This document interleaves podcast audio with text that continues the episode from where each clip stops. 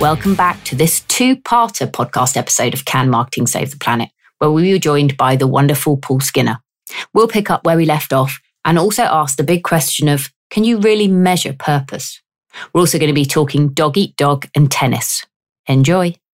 I love that whole that whole you know listening, finding, tuning, editing, telling, and doing it. It's such a strong framework to, to build a story, but also to go back and go, is is the story resonating? And Michelle and I talk a lot about um, you know, the fact that we've become almost broadcasters as opposed to sharing stories and then looking at you know are those stories resonating with people are they relevant are they relatable and i guess this brings in that whole social context and community piece that you talk about as well. And and the fact that you know the reason we are in the situation we are in today is because we are quite dis- we're, we're much more disconnected. Um, and the stories have been very much told to us down you know one lens and, and and through our phones and social platforms and things like that. And but the sharing economy is coming back isn't it? And the, the mm. community piece. So why, why are why are these bits so important when it comes to purpose yeah so I, once again so much of my work is railing against the reductive economic view, which I think becomes ultimately self defeating. Yes. So, in economics, not only are people reduced to consumers, um, people in within the business are reduced to resources. mm. But equally, there is this notion of economic markets. You know, what is the market for soft drinks? There is no yes. market. I'd like, can I go to this market, please? Yeah. No, th- there yeah. is no such thing. Um, give one example. If you take rural villages in India, now, if you looked at those as Unilever did in the past as a market, then value, you leave value on the table because as a market, rural villages in India were not very promising. They didn't have enough money to buy Unilever goods and you couldn't reach them with advertising because they didn't see any advertising. So a very bad market communities they were very you know they were communities that cared about preventing yeah.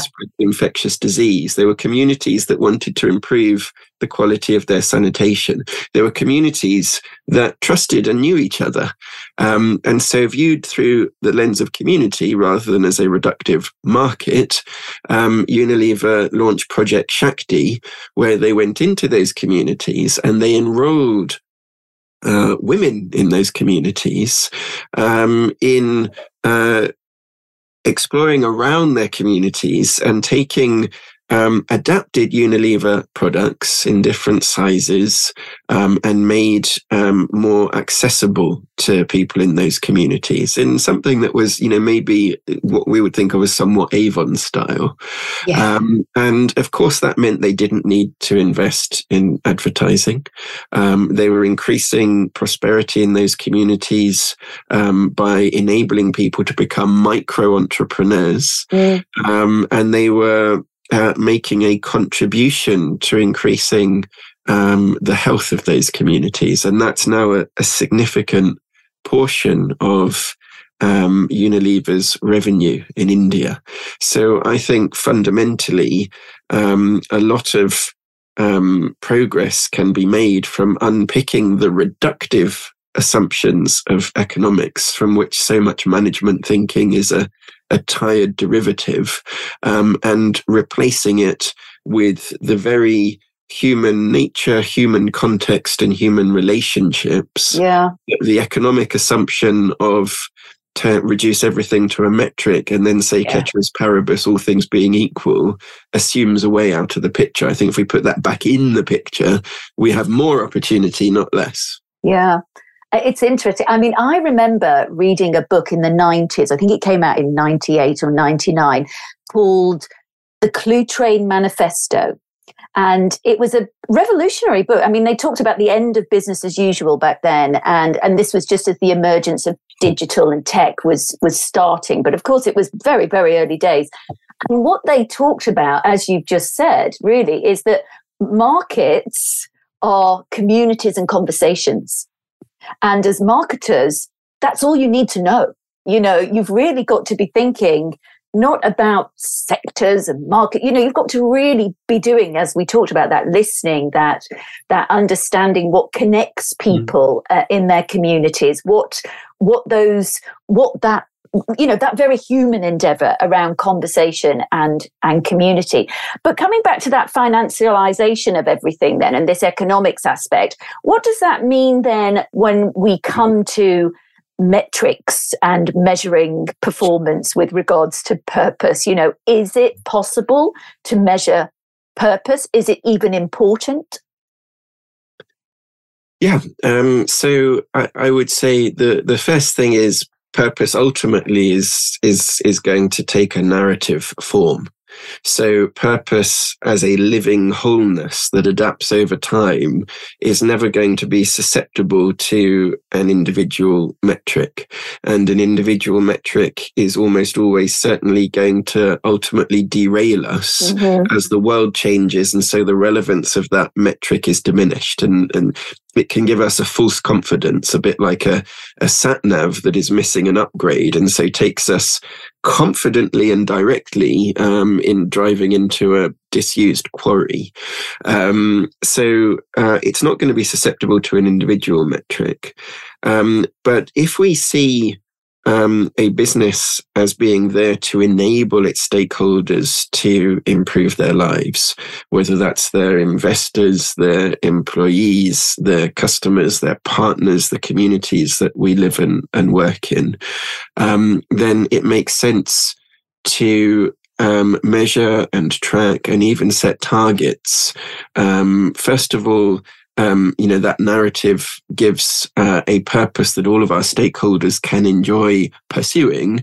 But then, secondly, we want to define measurable ways in which we can create benefits for all of those mm. stakeholders. Mm. So, conventionally, a financier might say, you know, I'm a finance director for a 50 million pound business, a 200 million pound business. That's all very well and good if you own the business, but if you don't, that's a very boring story.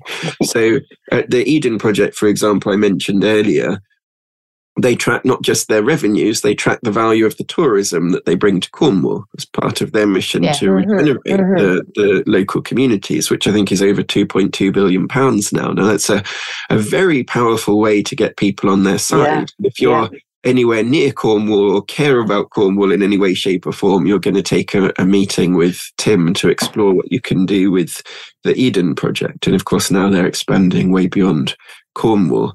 Um, I mentioned DSM earlier, mm-hmm. um, and their uh, goal of uh, fixing the world's broken food system. Of course, they can't do that on their own, but they can make a really important contribution. So, what kinds of things do they want to do? Um, they want to close the micronutrient gap of 800 million people. Mm. They want to reach 150 million people with plant based alternative proteins. They want to improve the livelihoods of 500 million smallholder farmers. You know, these are people whose work we massively depend upon, quite literally, yeah. for survival, and who are often working in the most precarious conditions mm. imaginable. They want to improve the immunity um, of 500 million people. They want to tackle obesity with natural alternatives to sugar. They want to achieve double digit emissions reductions on farms. Yeah. Um, these are purposeful um, indicators that all of our stakeholders can get behind because yeah. we depend on all of those stakeholders. Absolutely, and that leads us really to your first book as well. This and this this kind of um, crossroads of where they where they they kind of mm. inter, interject um, and and this idea of of collaborative advantage but but not just being around you know organizations working with other organizations which i'm sure is part of all of that but but as you've said working with their own teams working with their suppliers working with the communities um, because the collaborative advantage of all of that is to have this more purposeful, these more purposeful, more meaningful outcomes, not just for the organization, but for all of the actors that are part mm. of that dynamic. And of course, ultimately, all of us have this vested interest in the planet, you know. Mm. So so can we talk a little bit just about collaborative advantage versus competitive advantage because I've seen, uh, you know, a number of, of resources, a number of narratives around sustainability. I mean, I'm researching a lot at the moment for the, the book and I'm looking into a lot of strategy and it's all about, you know, sustainability can be a competitive advantage.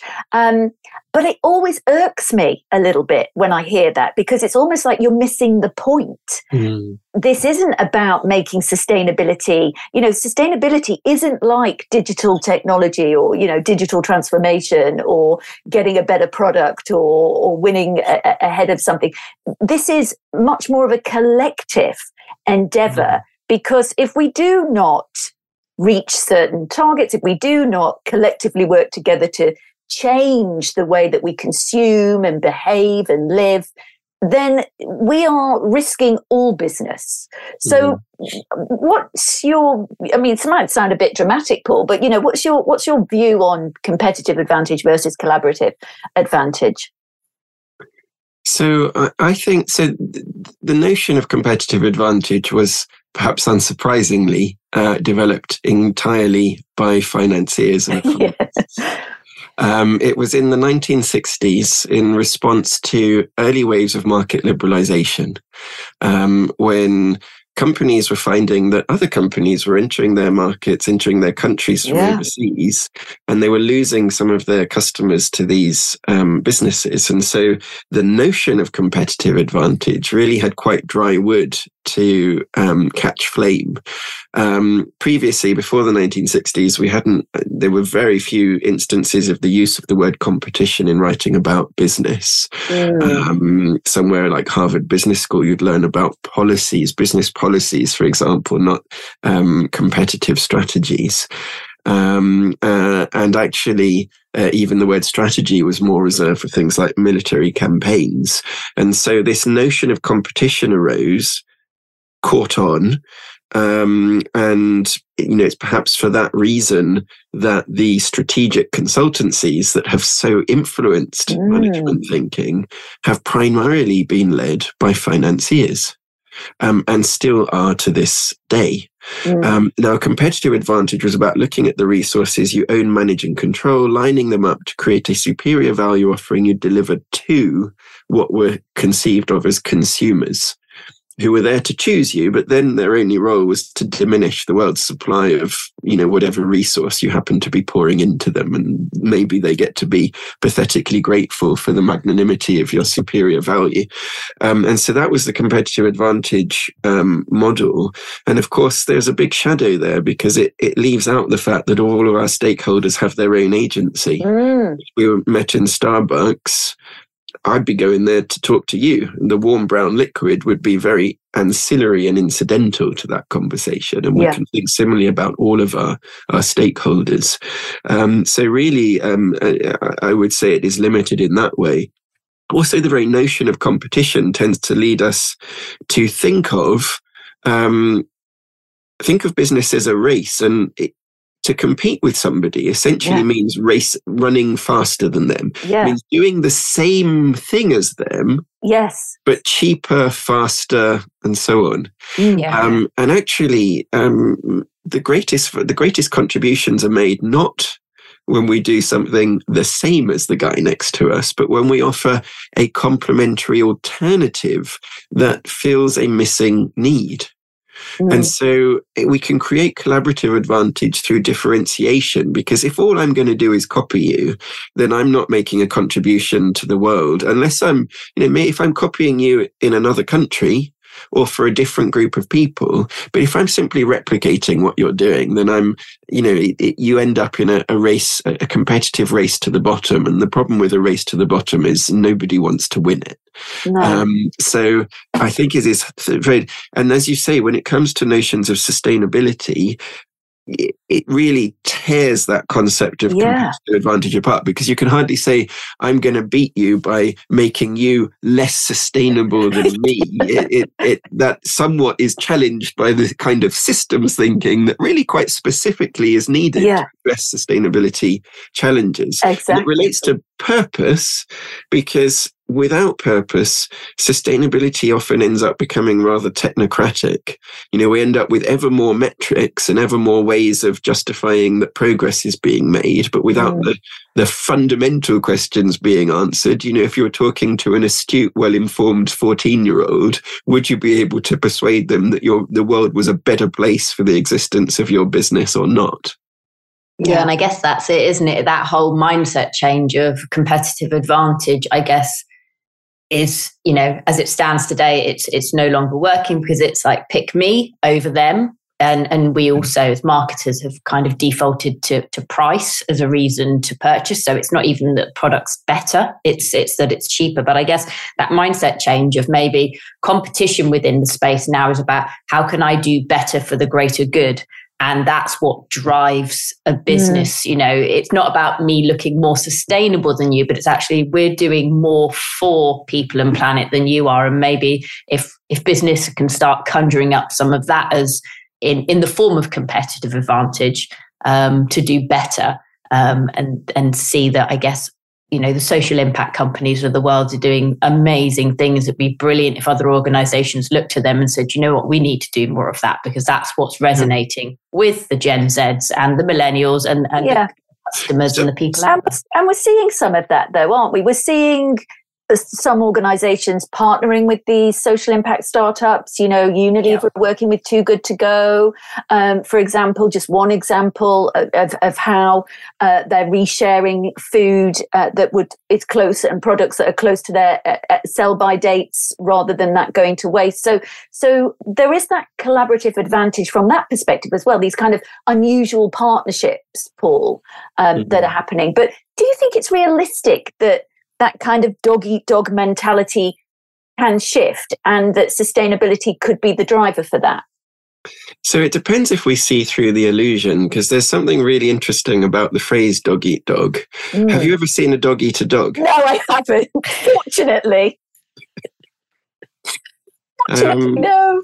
This came up in a conversation we had with um, Ed Mayo a couple of days ago at, at Marketing Kind. He um, um, sort of put the New Economics Foundation on the map.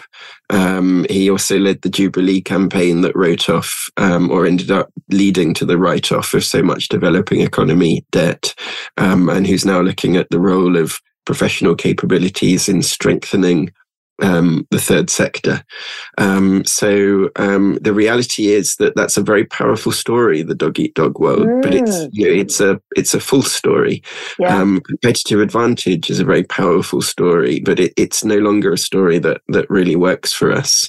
Um, you know, maximizing shareholder value is a, a powerful story, and it made an awful lot of sense when the idea was introduced.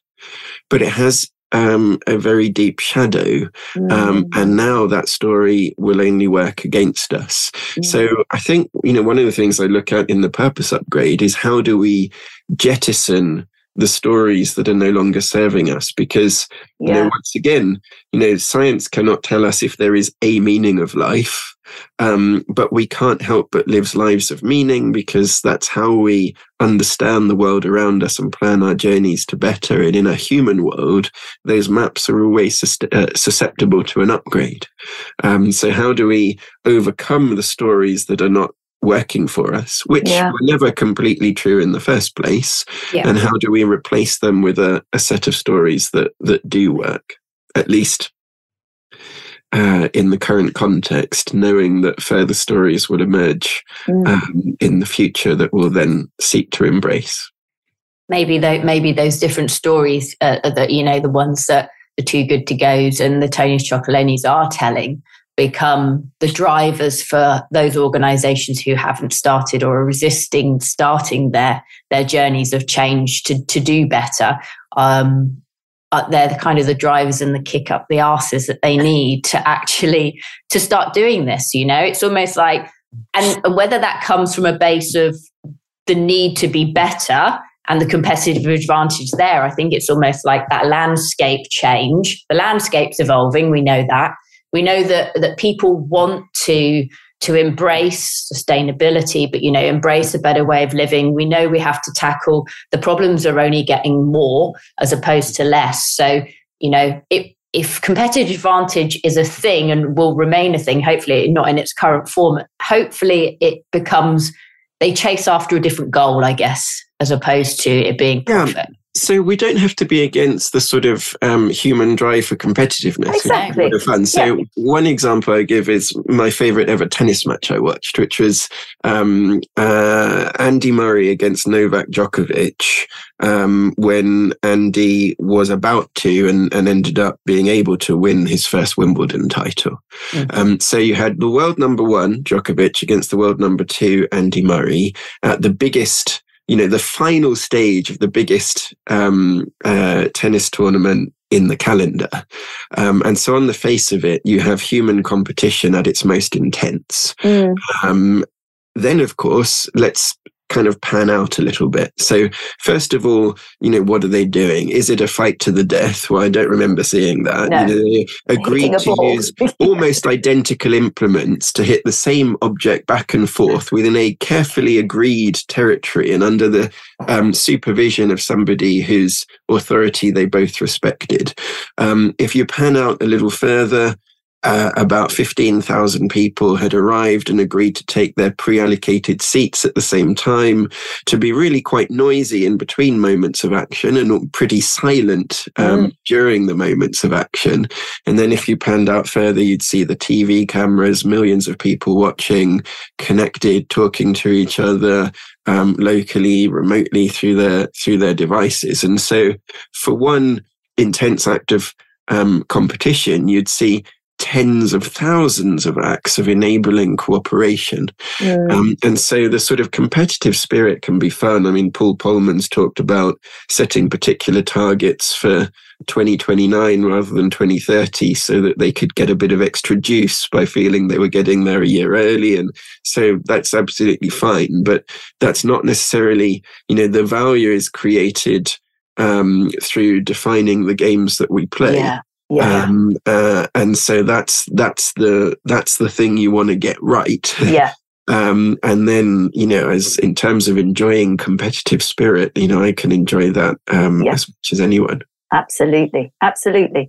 Oh, well, I think that leads us perfectly to asking you our three final quick fire wrap up questions, Paul. Um, it's been wonderful having you on the podcast and and and listening to you explain so much of what is in your books in this much more human and conversational way. Not that it isn't that in that in that way in the book, but it's just great to have you on here, being able to ask those questions and and pick your brain. So thank you so much. So our three final questions then. Um, the first question, no surprise, uh, can marketing save the planet? What's your view? So, so the obvious point is the planet doesn't need saving. No. There's a book. There's a book written by someone called Alan Weisman, "The World Without Us." If anyone wants to look at how well the planet could do without us, um, but the question is, you know, can we save humankind? Mm. Um, now, uh, the science doesn't look good. So I think we inevitably end up being pessimistic in our analysis, but hopefully optimistic in the action that we take. Um, if there is something that can save humankind, it's changing the stories that drive how we live and work.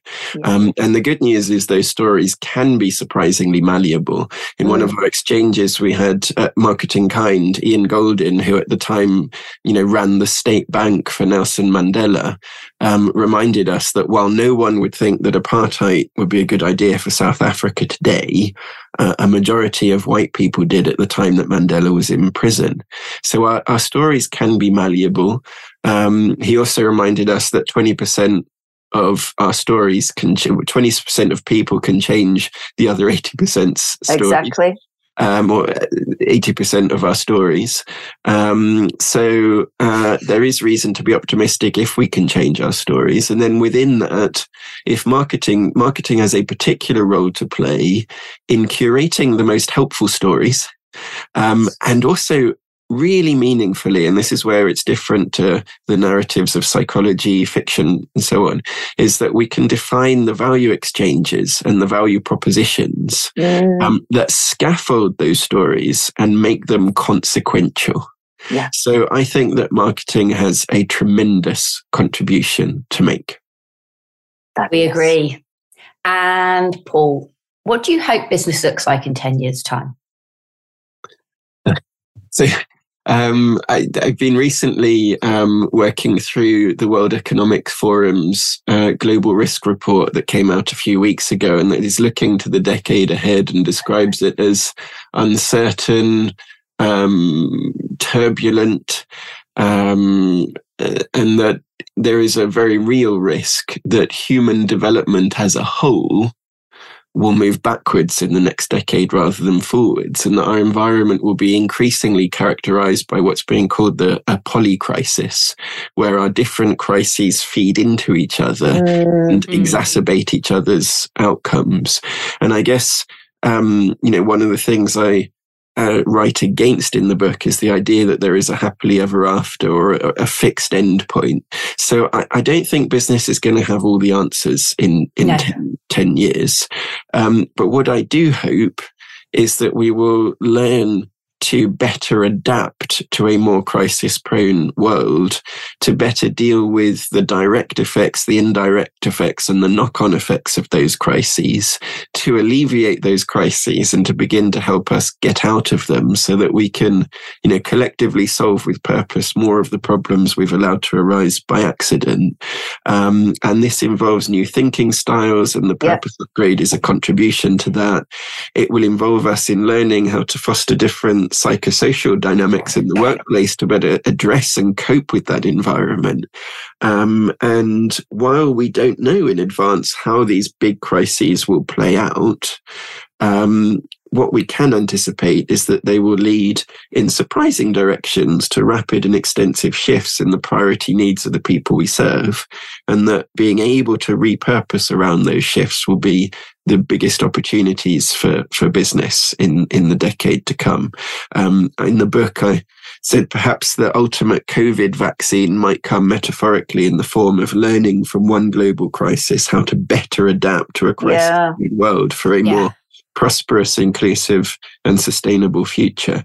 Um, and so, so my hope is that that uh, metaphorical vaccine will be working. Yeah, yeah. Good stuff. Okay. And last, um, what one piece of advice would you give to others around their role getting started with their purpose upgrade? Okay, um, so I think the the first thing to do in terms of getting uh, to grips with a purpose upgrade is to take your organizational hat off for a moment, and to really get to grips with lasting human need. You know, in 1927, the, the Wall Street banker Paul M. Mazur wrote in the Harvard Business Review that we needed to go from a, a business culture that met needs to a business culture that met desires. And maybe consumerism was born in that moment.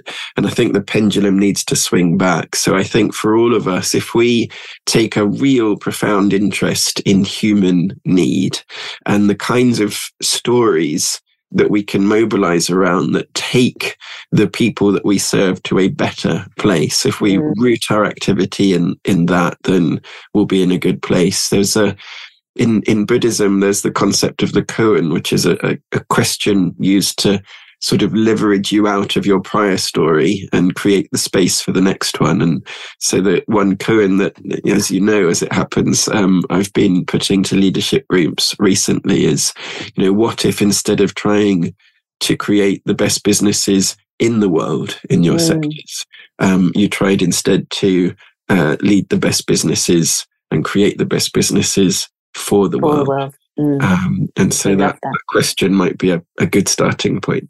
Yeah. That's brilliant. Well, Paul, where can people find out more about your work, the work of Marketing Kind? For anyone listening, please go and have a look. But where can they find out about that? So I think particularly for listeners to this podcast, they would be so massively welcome at Marketing Kind. So look us up. It's marketingkind.com um, org, um, do check out membership, do access a complimentary month of um, membership um, and get stuck in with us.